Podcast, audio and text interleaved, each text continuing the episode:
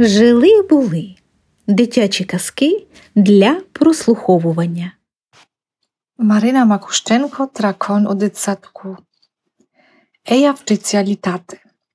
Вночі дощило, тому вранці Еї, мамі та Буфо довелось обходити величезні калюжі, що з'явились у їхньому дворі.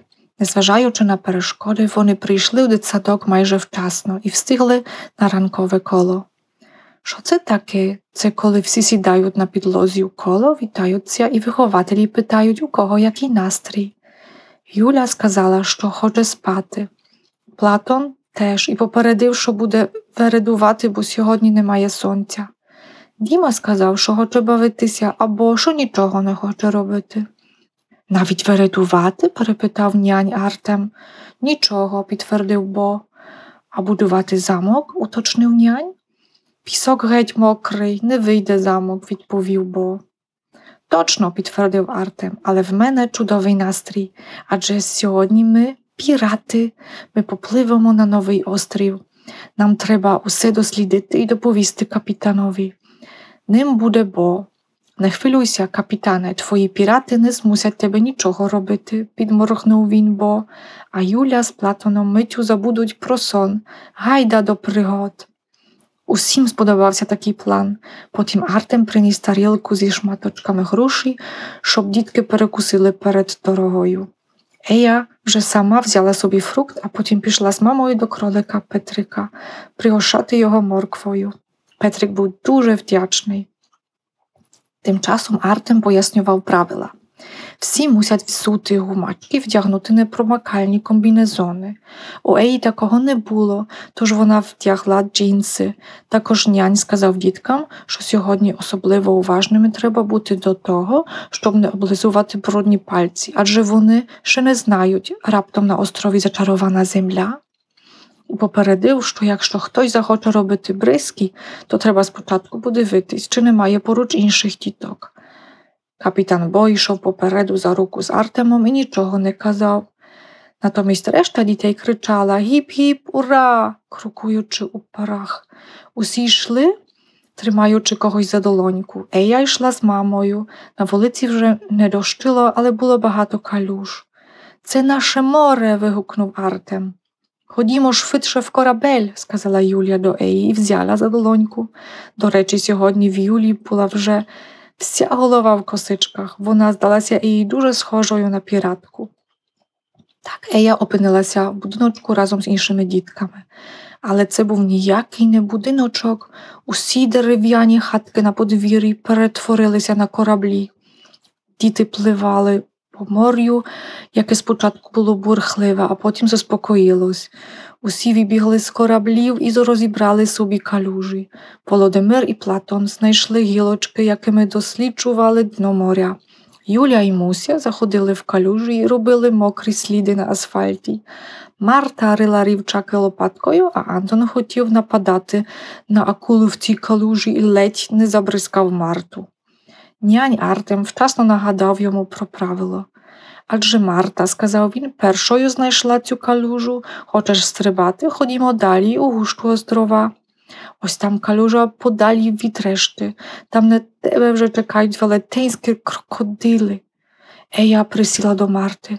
Бери храбельки й допоможи мені нарити більше землі з калюжі, скомандувала Марта. Ея вструмила храблі у воду, а коли підняла, Побачила на них ова, кого ти знайшла, Ею, підбіг нянь Артем. Черв'яків. Може, роздивимося їх, не бійся, вони не вкусять, просто поклади на долоньку. Хочеш обох мені? А я не боюся, відповіла Ея. Вона взяла пальчиками одного довгого хробачка і поклала на руку Артемові, а другого собі. Нянь сказав, що вона дуже смілива дівчинка. Це мама і дитинка? спитала Ея. А може, це просто дітки, які теж тут грали у піратів. Але зараз наша команда може і пошкребати гілками або граблями. Ходімо, прикладемо її під дерево. Удвох вони підійшли до пухнастої ялинки. Вона була на зріст, як пірамідка в групі і як сама Ея, може, трішки вища. Вони поклали в землю двох черв'яків, аж раптом Ея захвилювалася. Але ж ми їх не взяли не тут. Як вони знайдуть свою маму? Обов'язково знайдуть, заспокоїв нянь. Вони не можуть тут загубитися і знають, що їхні мами десь поруч. Може, ховаються в їхній калужі, може, десь під кущем дрімають. Але в нас у садочку мами і тати завжди знаходять діток, а діти своїх батьків. Аж тут Ея згадала, де їй мама.